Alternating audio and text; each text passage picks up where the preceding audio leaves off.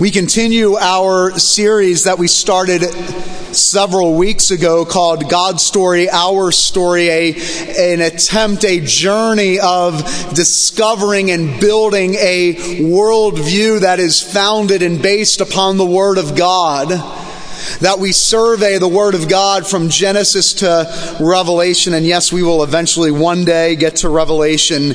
But it's important that we spend our time seeking how God's Word lays the foundation for every area of life, that there's not one thing in life that as does not revealed, that is not revealed to us by God and His Word. This week we're going to be looking at Genesis chapter 3, verses 1 through 9. Next week we're going to be looking at Genesis for those that are reading ahead and following along with us and want to be prepared. We'll be reading Genesis chapter 3, verses 10 through the end, through verse 24. But for this morning, we read what is known as the fall, the fall of humanity, the fall of the world, where sin and darkness and brokenness entered into the world through sin and through the fall. Now, Genesis chapter 3, the passage that we will read this morning is a real historical account from history. This is not figurative, it's not symbolic. Jesus did not come to die for a figurative Adam and Eve. Jesus came to die for a real Adam and Eve. So, what you are going to read and hear this morning really happened in human history. If Adam and Eve were not real figures in human history, then Paul's entire self, doctrine of salvation is messed up. Because Paul's entire doctrine of salvation, particularly in Romans chapter 5, is based on a real Adam and Eve. This is a historical narrative of what happened, and only if it's a historical narrative of what happened can be, we can begin to make sense of why the world is the way it is. Genesis chapter 3, verse 1 through 9. This is the Word of God. Now the serpent was more crafty than any other beast of the field that the Lord God had made. He said to the woman, Did God actually say, You shall not eat of any tree in the garden? And the woman said to the serpent, We may eat of the fruit of the trees in the garden, but God did say, You shall not eat of the fruit of the tree that's in the midst of the garden, neither shall you touch it, lest you die. But the serpent said to the woman, You, you will surely not die. For God knows that when you eat of it, your eyes will be open. You'll be like God, knowing good and evil. So when the woman saw that the tree was good for food, and that it was a delight to the eyes, and that the tree was to desire to make one wise, she took of its fruit and ate. She also gave some to her husband who was with her, and he ate. And then the eyes of both were open, and they knew that they were naked, and they sewed fig leaves together and made themselves loincloths. They heard the sound of the Lord God walking in the garden in the cool of the day, and the man and his wife hid themselves from the presence of the Lord God among the trees of the garden. But the Lord God called to the man and said to him, Where are you? And the grass withers and the flower fades, but the word of our Lord, it stands forever. Amen. What a story it's been so far as we study Genesis 1 and 2 to think of a world that looks the way that it reads in Genesis 1 and 2. The beautiful beginning of the world where God enters into the darkness of the world and he brings light. A God entering into the chaos and bringing order. God making male and female in his own image that they would represent him as his co-regents and ambassadors in the world. Last week, how beautiful the story of God not wanting man to live alone, but creating a female to be a suitable helper, that they would live together as suitable helpers in paradise, that the woman would be a suitable helper to the male in paradise with all of the provisions that they could ever hope for or desire. It sounds too good to be true. But it should leave you this morning going, what in the world happened? That's utopia.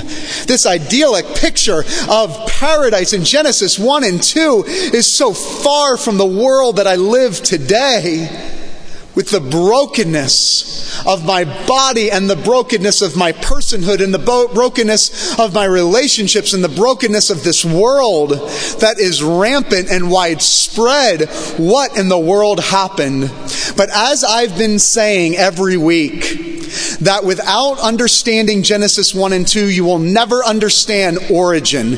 You will never understand where this world came from. You will never understand where we came from. You will never understand God in all of His glory and His splendor, just as you will never understand those foundational truths without understanding Genesis 1 and 2. Likewise, you will never understand why the world is the way it is without studying and knowing and understanding Genesis chapter 3. We will always be left wondering why do we live in this type of world with all of its pains and all of its struggle and all of its tragedy?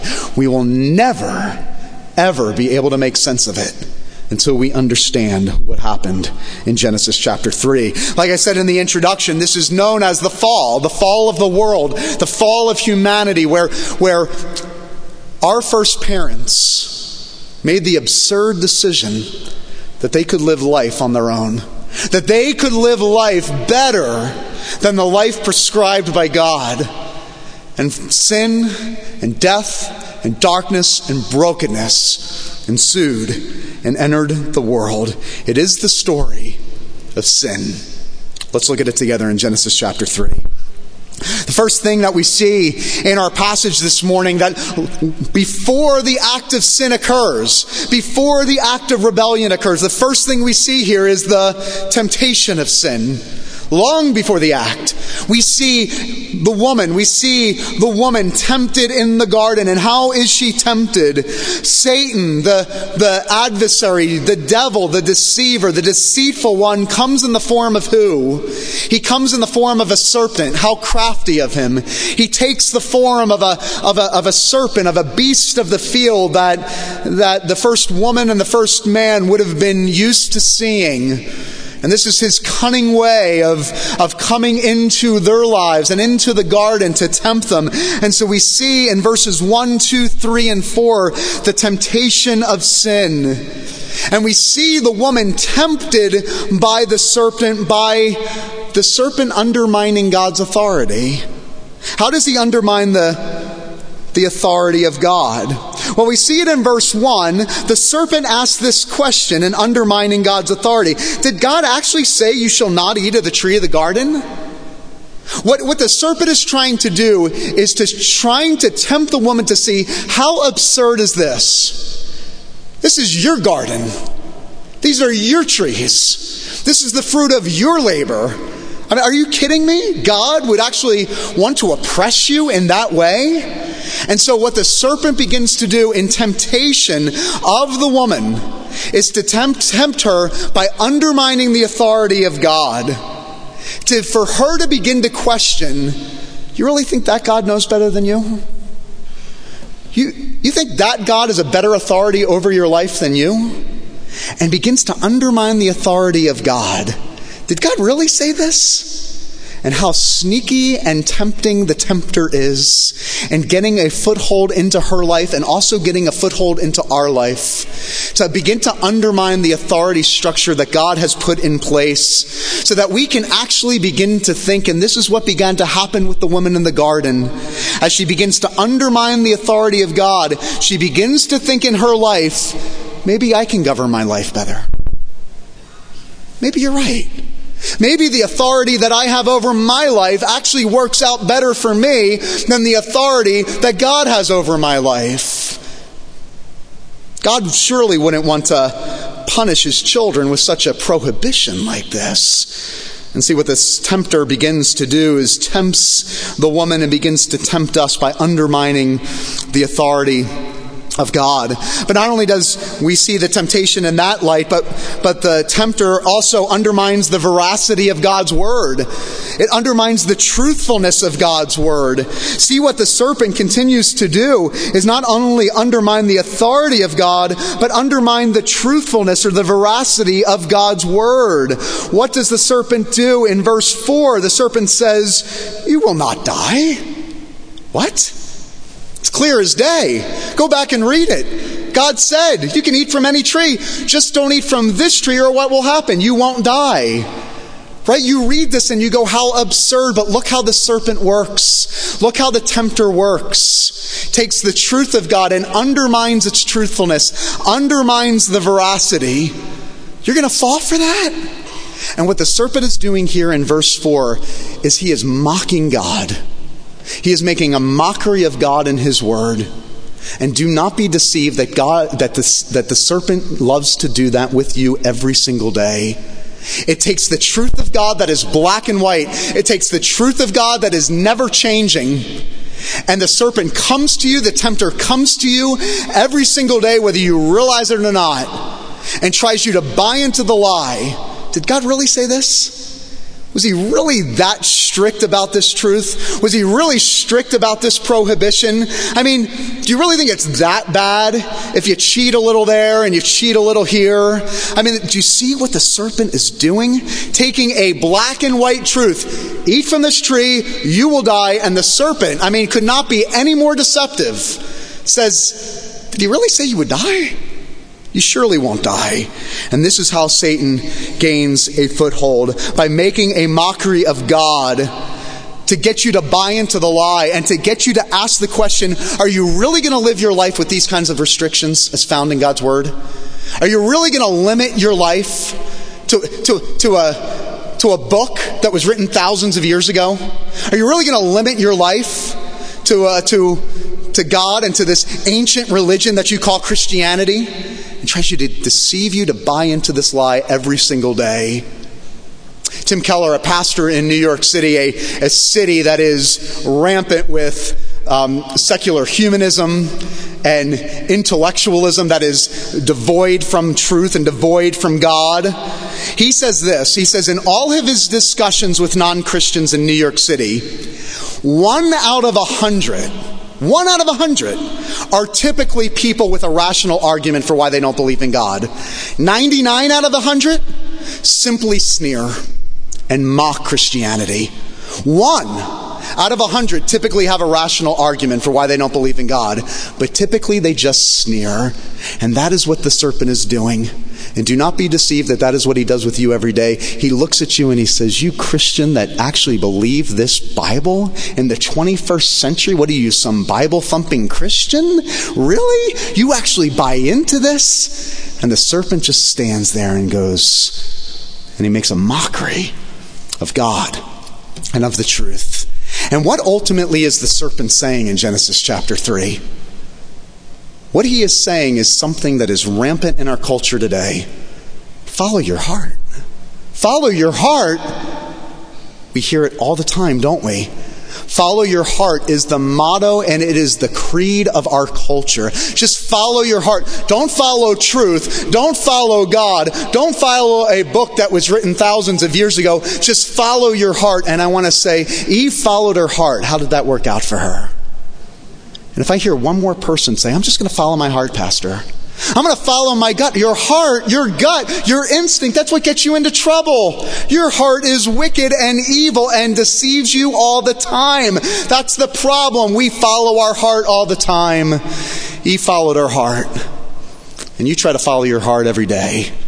We don't need to be men and women that follow our heart. We need to be men and women who follow the truth of God's word because it is true and it will never let us down.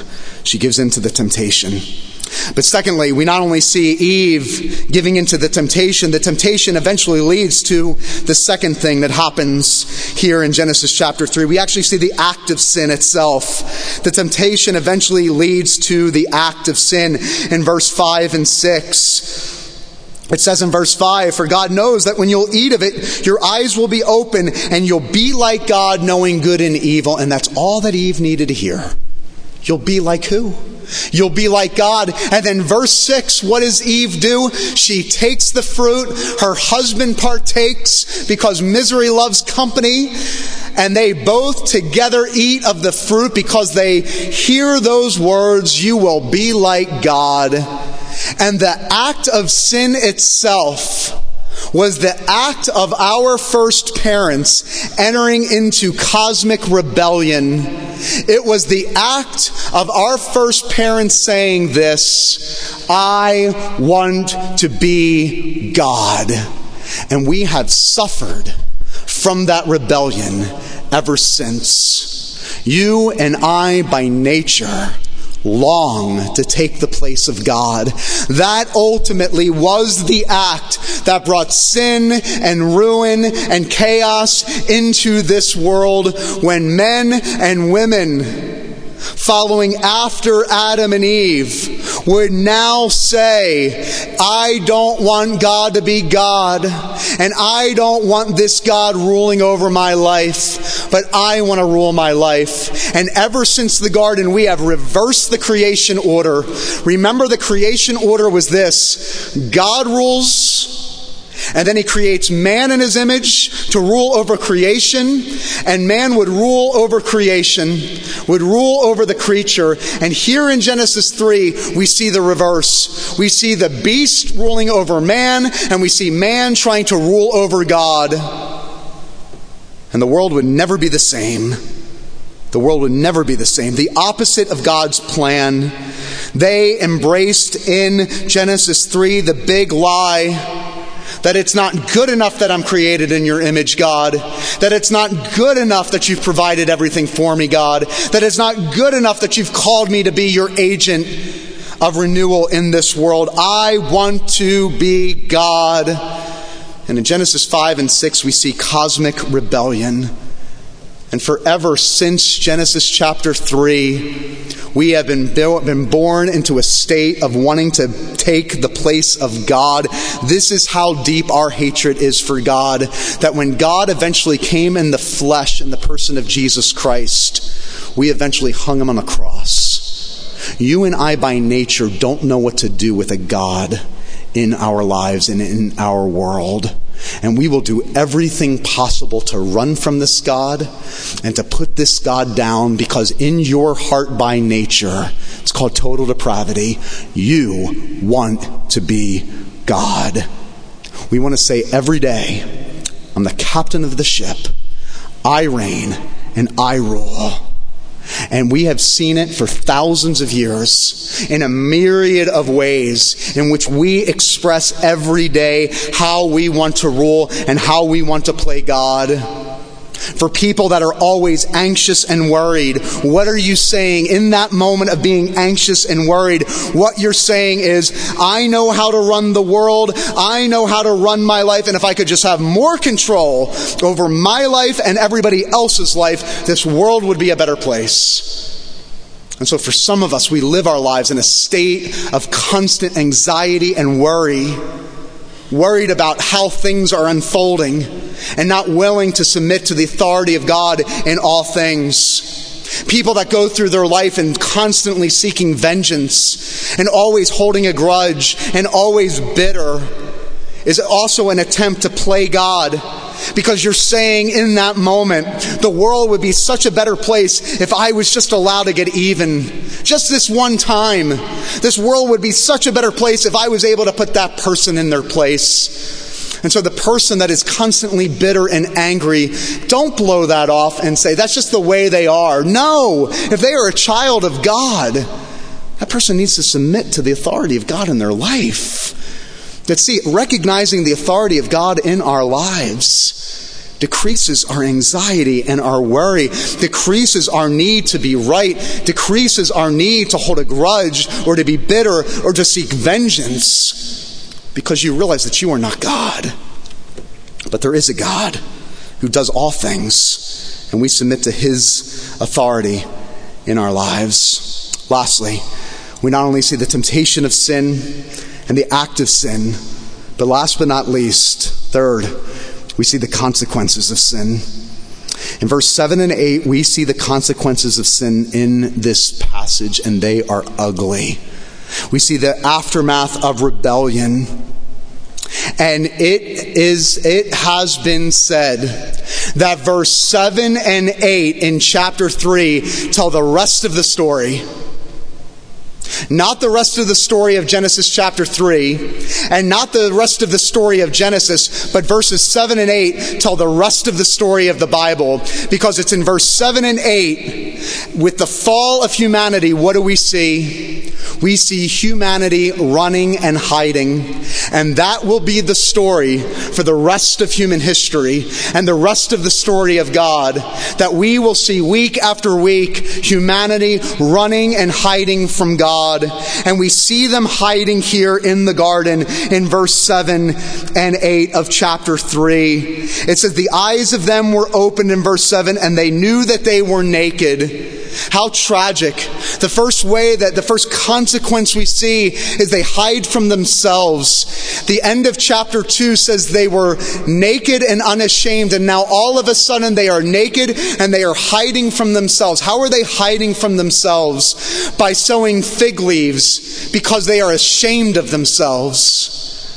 And so if you ever wonder, why am I struggling with self image? And why am I struggling with constant guilt and shame over who I am and who I've become? Genesis chapter 3. The first consequence we see is we are no longer understanding ourselves as a child of God, born and created in his image with self worth and self dignity because that we are image bearers, but now we are naked and ashamed and we are hiding ourselves we see this psychological brokenness. But not only are they hiding from themselves, they're hiding from each other. In verse 8, they're running and they're hiding. Here are the, the first husband and wife that were created as, a, as the perfect pair for one another in perfect community are now broken with one another. And so the next time you wonder, why are all my relationships so hard? Why is my relationship with my spouse so hard? And why is my relationship with my kids so hard? And why is my relationship with my friends so hard? Why are all of my relationships so difficult? You look to Genesis chapter 3 and you see the consequence of relational brokenness. But the greatest consequence of all is it says that they hid themselves from God. They not only hide themselves in their shame, they not only hide from each other in relational brokenness, but they hide themselves from God. What a tragedy to be created in the image of God and to have perfect communion with Him, and then all of a sudden running and hiding from God. We see theological brokenness and how tragic it is that now we will see a story of a people constantly running and hiding from the God that created them. And in fact, the New Testament is strong enough to say that we are born haters of God, hating God from the moment of conception. It's tragic. And one could rightfully say that God had every right in the very next verse, in verse 9, to conclude his story by saying, And this is how the story ended. Amen. God had every right in verse 9 to write through Moses that the world ended and its people in it. I gave it my best and I'm throwing in the towel. And God would have had every right to say, I created them in my image and they blew it. End of story. But that's not how the story ends. And in my opinion, verse 9 of chapter 3 is one of the most hopeful verses in all of the Bible. I want you to underline it and circle it. Because in verse 9, instead of God saying, You're going to hide from me, then I'm going to hide from you. You're going to run from me, I'm going to run from you. Instead, verse 9 reads this But the Lord God called to the man and said, Where are you? What we see in verse 9 is the pursuit of God after his wayward bride. Just when you think God could not do any more and God had every right to turn his back on his people, we read of a God who continues to pursue. And not only will 7 and 8 be the rest of the storyline of the Bible of us running and hiding, but verse 9 would be that narrative as well that we will run and hide, but God will always pursue. Say that over and over again in your mind. This is the rest of the story. You could draw a line in your Bible in between verse 6 and verse 7 and say chapter 1 verse 1 and chapter 3 verse 6 is one part of the story and verse 7 and beyond is the rest. We will now run and hide, but God will always pursue and he will run you down. You see, the rest of the story of the Bible is this. The first Adam refused to yield to the will of God.